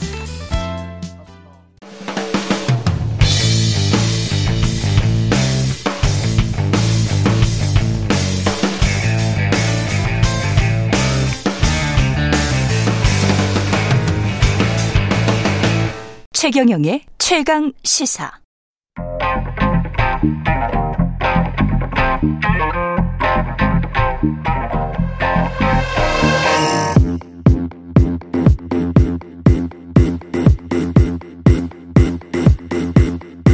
와우. 네, 정미경 국민의힘 전 최고위원 이소영 더불어민주당과 함께하는 미소 토론 시간입니다. 요즘 여야의 공방 정도를 볼때 과연 미소 지으며 토론할 수 있을까? 제가 규정을 만들겠습니다. 무조건 말씀하실 때 미소를 지으면서 웃으시면서 그냥 대화를 하세요. 지난번에 정미영 최고위원과 저 서영교 저 최고위원 나오셨었는데 제가 땀이 났었어요. 아유 힘들어. 저도 한번 해보니까 쉽지 않더라고요. 예, 힘들어요. 저 저는 평화주의자입니다. 예, 저도 나오... 마찬가지인데. 예, 안녕하셨죠? 그렇다고 하겠습니다. 예. 네.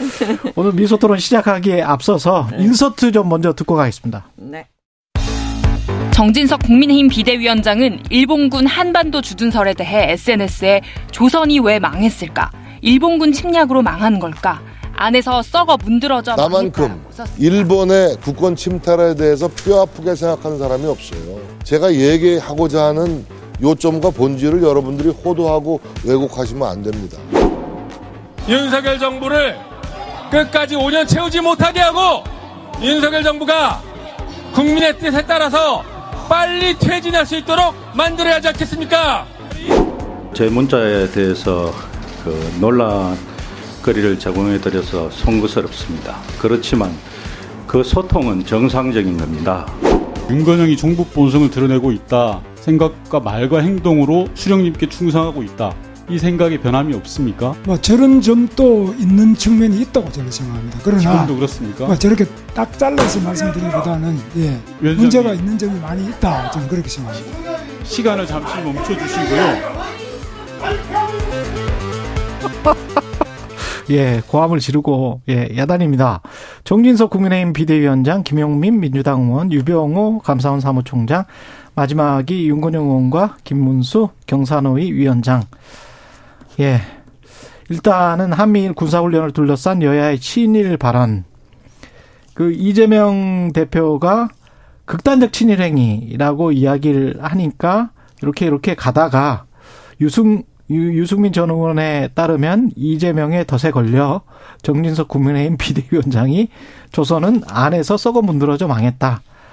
일본은 조선과 전쟁이 한 적이 없다. 뭐 이렇게까지 갔는데 어떻게 보세요? 이 논란들과 먼저 그 정 의원님한테는 이게 당내 당내에서조차 사실은 비판이 나오고 있는 것 같고 원내대변인한테 제가 여쭤봤을 때는 아, 사과를 해야 되지 않나요?라고 제가 여쭤봤거든요. 장동영 의원한테.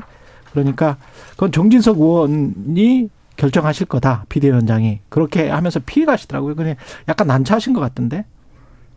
아니 저는 근데 예. 그 이재명 대표가 먼저 사과해야 되지 않아요? 이재명 대표가 먼저 아니, 사과해야 된다. 왜 그러냐면 된다. 지금 예. 그러니까 이러니까 사람들이 음. 맨날 정쟁한다고 그러는 것 같아요. 음. 그러니까 국민의 이익, 국가의 이익, 국익은 사라져 버리잖아요 지금. 음. 그러니까 무슨 얘기냐면 한미일 군사 연합 훈련에 대해서 이재명 대표가 친일 국방을 들고 나온 거 아닙니까? 예.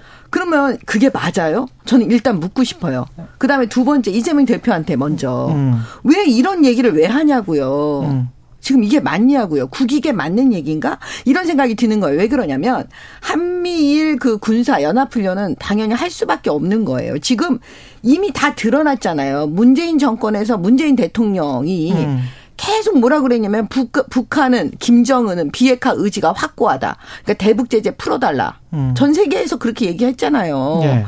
근데 지금 보세요. 완전히 지금 김정은이 핵을 포기한다라는 거는 사실 말도 안 되는 소리.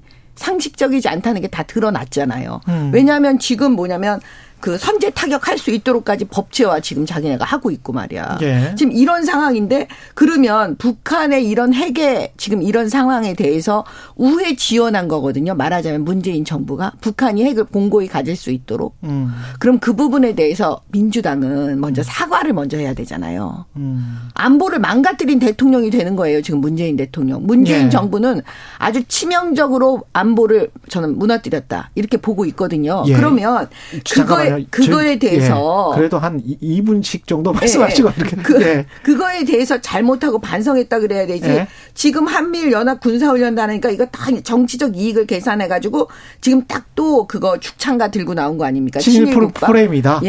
예. 이소영 의원님. 아니 지금 여당 내부에서조차 정진석 비대위원장이 사과해야 된다고 하는 거는 음. 민주당한테 사과하라는 게 아니고요. 국민에 대해서 사과하라는 거거든요. 예. 지금 국민들이 이 발언에 대해서 굉장히 분노하고 언짢아하고 계시기 때문에 거기에다 대고 이재명 대표가 우리한테 먼저 사과해야 된다 이렇게 얘기하는 거는 뭐 전형적으로 공감 능력이 없는 음. 반복된 주장이다 이런 말씀드리고요. 저는 솔직히 말하면 이번 발언을 보면서 정진석 비대위원장의 의도가 제대로 먹힌 것 같다 사실 그런 생각을 했는데 예. 이게 사실 9월 말부터 보름 넘게 거의 뭐 20일 가까이 대통령 비서 비속어 뭐 거짓말 공방이 계속 이어지고 있었잖아요. 예. 지금 며칠 사이에 비속어 논란 뭐 쏙 들어가지 않았습니까? 그래서 그 우리 여당 집권 여당의 당 대표이신 비대위원장께서 자국민을 비하하는 비속어에 가까운 말로 대통령의 비속어 논란을 잘 덮은 것이다. 이런 온몸을 불살라. 그렇게 보이더라고요. 네. 저는 예. 제가 개인적으로 무슨 공감 능력이나 그다음에 어떤 개인이나 정당의 음. 정치적 이익 관심 없어요. 솔직히 말씀드리면 저는 국가의 이익이 먼저라고 생각해요. 예. 우리 대한민국의 안보는요. 핵심이 한미 동맹입니다. 예. 그리고 한미 동맹의 핵심은 한미 군사 훈련이에요. 예. 한미 연합 훈련 하지 않으면 아무 의미가 없어요. 근데 그 한미 훈련에 이번에 한미일 예. 연합 훈련은 할 수밖에 없는 거예요. 왜 그러냐면 지금 일본 내에 다 미군이 주둔하고 있습니다. 어. 그러면 그 전략 자산들이 일본 영토 안에 다 있다니까요. 그러면 한미 군사 훈련을 제대로 하려면 한미일 군사 훈련 할 수밖에 없는 거예요. 지금 그런 거에 대해서 저는 국가 이익을 위해서 우리 안보를 위해서 음. 지금 하겠다는 얘기인 거지. 무슨 이렇게 지금 무슨 친일 뭐, 뭐 이런 얘기 지금 하는 거예요. 이게 음. 맞아요. 음. 지금 우리의 안보에 전혀 맞지 않잖아요. 지금 네. 그 얘기하고 있는 겁니다. 근데 한미일 군사 훈련에 대한 어떤 평가, 논쟁, 토론 이 문제하고요. 음. 정진석 비대위원장이 갑자기 100년 전 얘기 꺼내면서 조선이 뭐 안에서 썩어 문드러져서 망했다 이 얘기를 한 거랑은 사실 별개의 사안입니다. 음. 이게 관련된 것처럼 보이지만요. 예. 군사훈련과 관련해서는 저는 경제나 교역의 문제처럼 음. 사실 국방이나 안보의 문제도 실용적인 측면에서 접근할 필요가 있는 문제 아니겠습니까? 그렇죠. 그러나 우리가 말을 할 때도 톤앤 매너가 중요하다고 하듯이 음. 한일 관계는 너무나 민감하고 많은 국민들의 복잡한 정서가 얽혀 있기 때문에 사실 상황과 그 매너가 굉장히 중요한 것이죠. 음. 그래서 어떤 상황에서 어떤 매너로 그 한미일 군사 훈련이 진행되는 됐느냐에 에 대해서는 음. 비판하고 토론할 수 있는 부분이고요.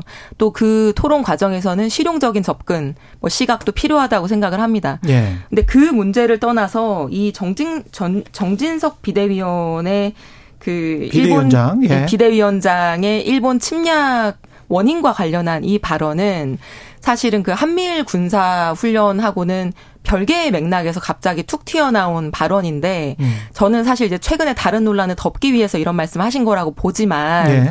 그 내용 자체만 보더라도 그 당시에 조선이라고 하는 국가 공동체를 위해서 헌신하고 음. 지키고자 했고 그 침략과 식민을 극복하려고 했던 우리 공동체의 수많은 사람들을 실패자로 일축하는 음. 그런 비하 발언이라고 생각하고요. 사실 거기에 대해서 저는 논평이 아깝습니다.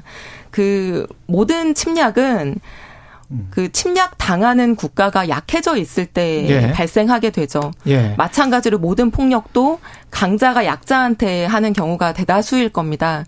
음. 그런데 침략, 폭력을 당하는 사람이 약자라고 해서 그 폭력과 침략이 정당화되는 것이 아니지 않습니까? 음. 그런 부분에 대해서 이제 망언한 것이라고 봅니다. 아니, 그 여기까지 그 하고 전술핵으로 그냥 넘어가죠. 아니요, 요거 한마디만 예. 할게요. 한, 마디만 민주당은 예. 지금 북한의 핵 공격에 대해서 아무 말도 안 하고 있어요. 예. 사실 지금 당장의 위협은 북한의 핵이에요. 예. 그 다음에 그 일본이 아니라니까요, 지금 당장. 예. 그런데 지금 민주당은 국익 같은 거, 북한의 핵 같은 건 아랑곳하지 않고 자기들의 정치적 이익만 계산해서 지금 또 들고 나오는 거예요. 친일 예. 얘기를. 알겠습니다. 예. 전술 핵은 지금 정진석 위원장도 그렇고 김기현 의원도 그렇고 그런데 그 재배치 논란이 다시 올라오고 있는데 대통령실에서는 약간 좀 신중하게 접근하는 상황인 것 같고요. 어떻게 보세요, 정명훈 최의원님은? 저는 사실 그 우크라이나가 음. 그 핵을 보유하고 있다가 음. 그 이제 러시아, 예, 네. 러시아, 영국, 그다음에 미국이 이제 어떻게 보면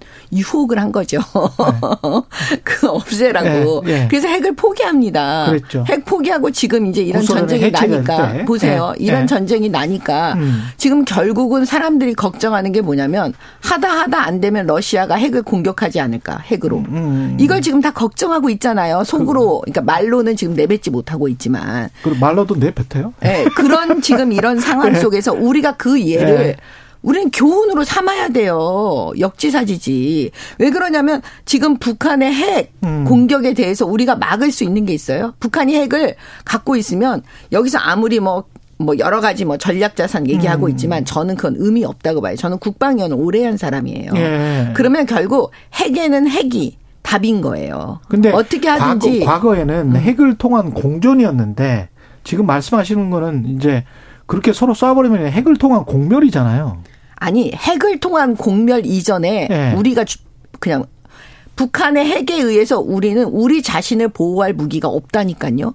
그러면 핵이라도 있으면 공멸이 아니고 공전이 될 가능성이 있는데 음. 만약에 핵도 없으면 우리는 공멸이 아니 북한은 살고 우리는 죽는 이상한 구조가 될, 지금 되는 거잖아요. 네, 저는 있으면. 그래서 네. 민주당 정권에 대해서 음. 제가 화가 나는 거예요. 옛날에 김대중 정부에서 뭐라고 했는지 아세요? 북한은 핵을 개발한 적도 없고 능력도 없다. 노무현 정부.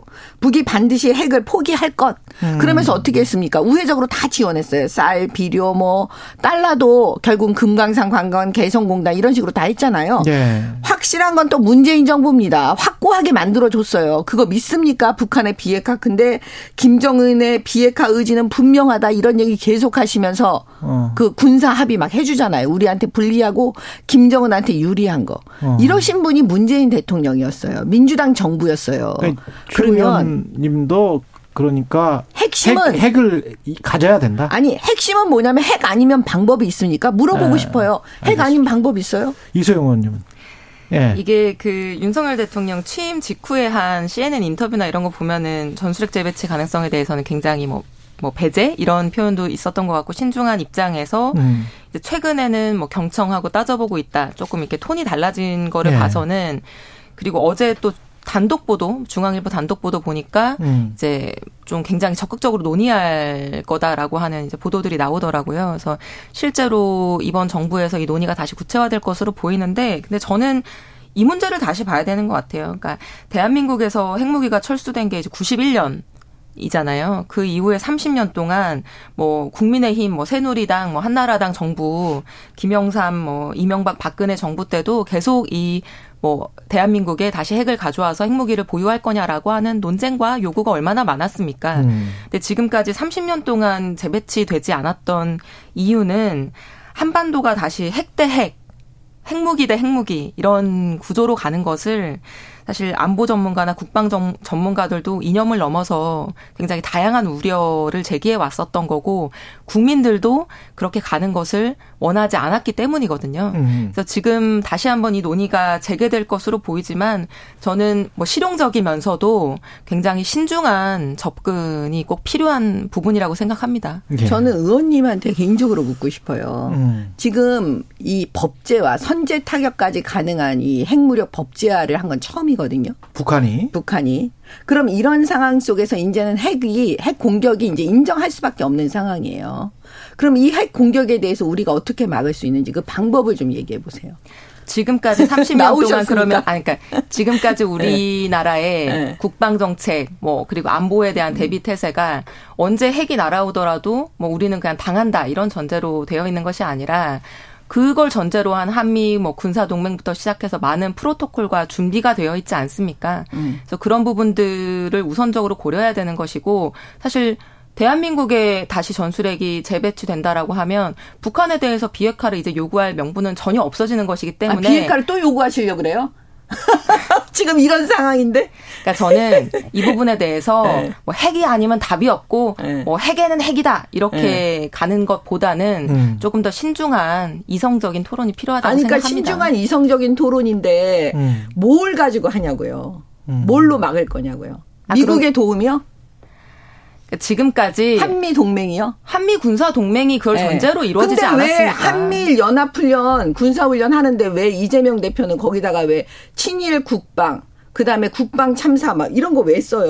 한미일 연합 훈련에 대해서는 제가 네. 상황과 매너의 문제라고 말씀드렸습니다. 네. 지금까지 아니, 없었던 지금 것도 아니고요. 문제는 네. 이제 북한이 이 정도 되면 비핵화 음. 요구를 민주당은 앞으로도 계속 할 겁니까? 북한에 대해서 김정은에 대해서?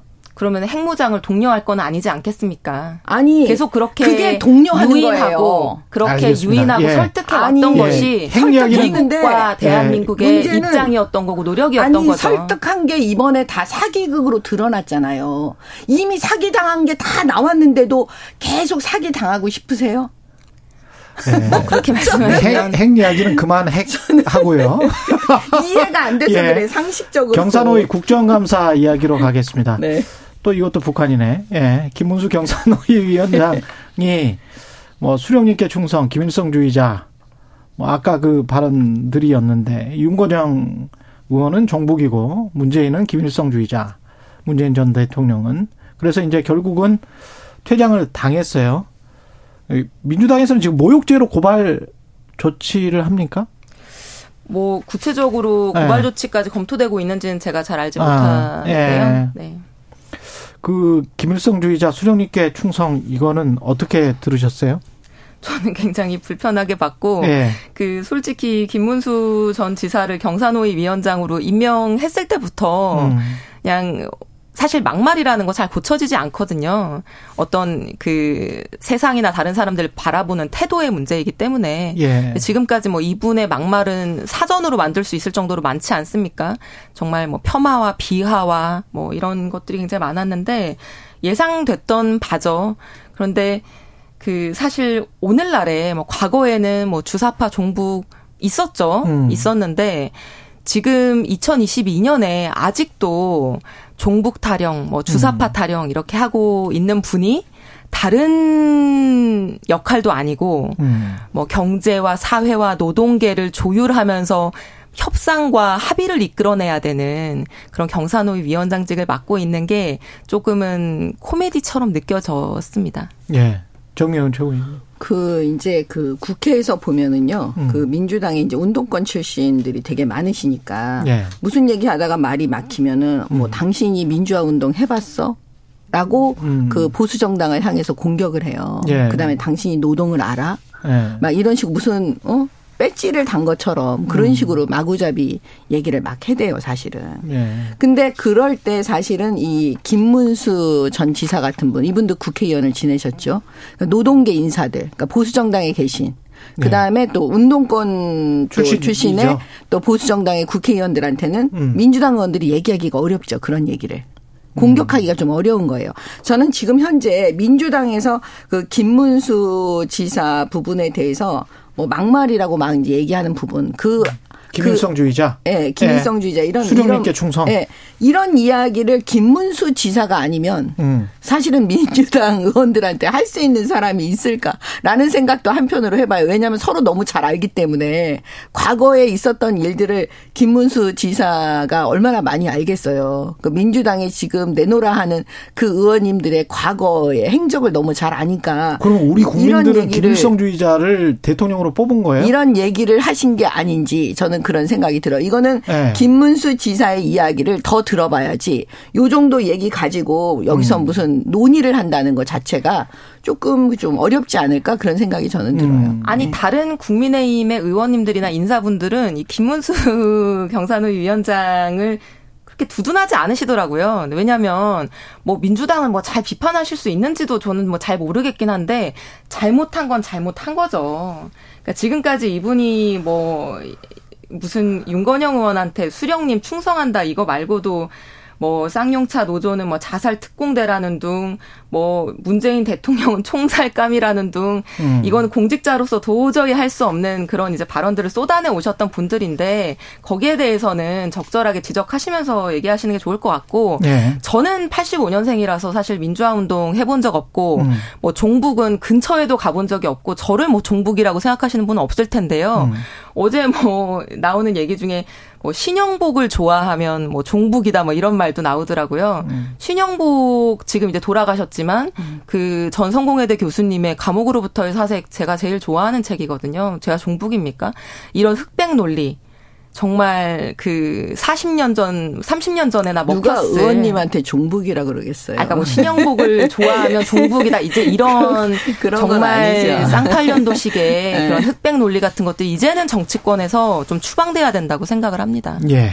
저는 이 그 뭐지 이런 그 김문수 전 지사가 음. 과거에 이제 노동 운동을 했고 뭐 여러 음. 가지 아마 그분들 사이에서는 뭔가 있겠죠. 잘 모르겠지만 저도 제가 무슨 운동권이 아니었기 때문에 예, 예 뭐 그런 속속들이 그 내용은 모르겠지만 예. 이런 이야기들은 사실은 국회에서 입을 올리기가 좀 어려운 단어들이에요. 음. 사실 대놓고 말하기도 좀 어려운 얘기들이에요. 음. 근데 이런 이야기들을 서로 질문하고 서로 답변하는 걸 제가 보고 음. 아 저분들 사이에서는 뭔가 있나 보다 저런 얘기들을 주고받을 수 있을 정도의 뭔가 과거에 응? 친분이라든지 뭐 있는 거 아닌가. 왜냐하면 보통 사람들은 이런 단어를 음. 국회에서 못 쓰거든요.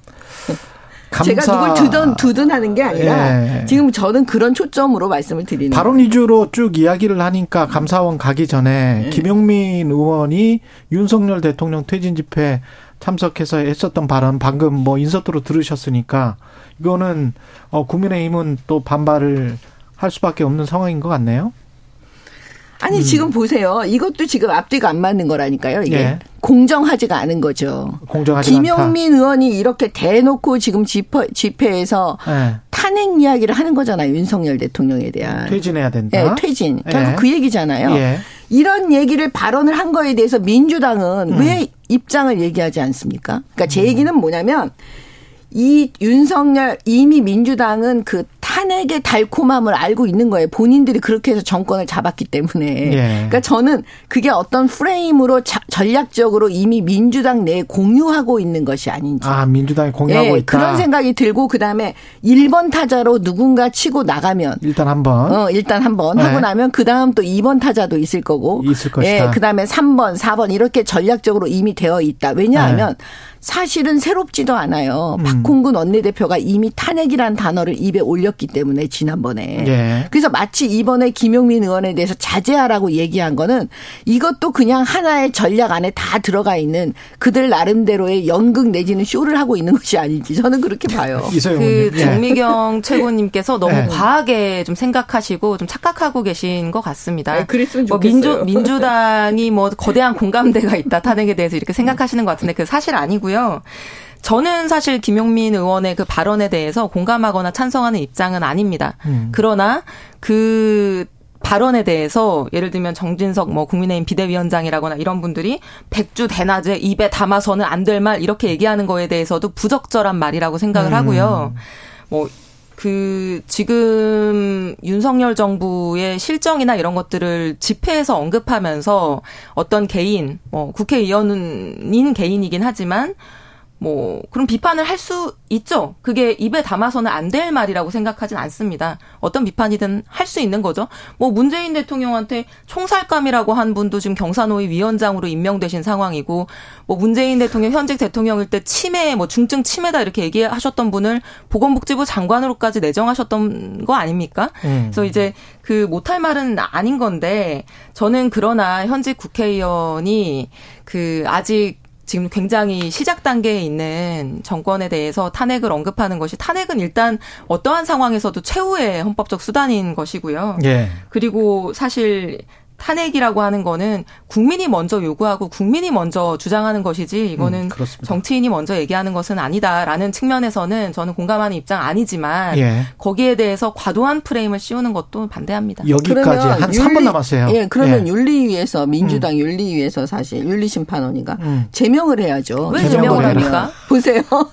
왜 제명을 합니까? 아니 그게 개인이 국회의원 개인이, 개인이 네. 개인의 의견을 밝힌 거에 대해서 왜 제명을 합니까? 국민의힘은 양두구육이라는 표현 썼다고 당 대표까지 1년 자격 정지하는 정당이라 그런지 모르겠는데 저는 공감하지 않지만 내가 공감하지 않는 말을 한 사람을 제명해야 된다고 생각하지 않습니다. 그러면 김문수 지사가 국회에서 수령님께 충성 김일성 주의자에 대해서 민주당은 그냥 겸허하게 받아들여야지 이 부분에 대해서 왜 비판을 합니까? 왜 이런 사람 임명했냐고. 그 똑같은 얘기예요. 제가 서, 볼 때는. 서로 간에 그러면 겸허하게 네, 김용민 의원은 국민이 네. 선출한 네. 국회의원이고요. 경사노위 위원장은 대통령이 네. 임명한 사람인데 경사노위 위원장에 맞지 않는 발언과 태도를 보이기 때문에 국회의원으로서 당연히 그런 것은 지적하고 비판할 수 있는 것이죠. 그러면 국민이 선택한 국회의원은 아무 말이나 막 해도 돼요?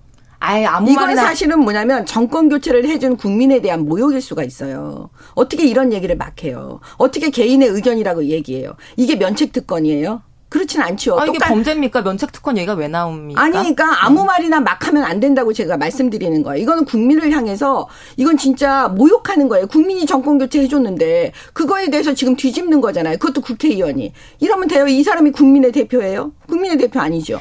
저는 적어도 잣대는 공정하게 가져가야 된다라고 말하는 거예요. 김문수 지사 잘했다고 얘기하는 게 아니에요. 민주당이 늘 잣대가 틀리니까 제가 말씀드리는 거예요. 왜 김문수 지사에서는 그렇게 난리를 치고 모욕 모욕죄다 이 난리를 치면서 뭐 고발한다 이런 얘기 나오는데 어떻게 네. 김용민에 대해서는 똑같은 잣대로 얘기하지 않습니까? 30초 남았습니다. 대통령에 대해서 총살감이라고 말하는 거랑 어, 뭐 일을 잘 못하거나 위법한 행위를 하고 있으니까 탄핵을 해야 된다라고 하는 거랑 어떻게 같은 선상에서 얘기하십니까? 아니, 이거는 국민에 대한 네, 모욕이라 여기에서 마무리 짓겠습니다. 정권 교체 해주신 예. 국민을 향해서 이렇게 얘기하면 안 되는 거죠.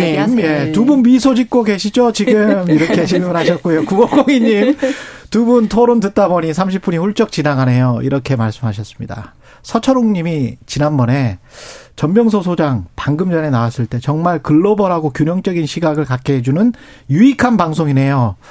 이걸 또 정치인들이 토론할 때 이런 이런 말을 제가 듣고 싶어요.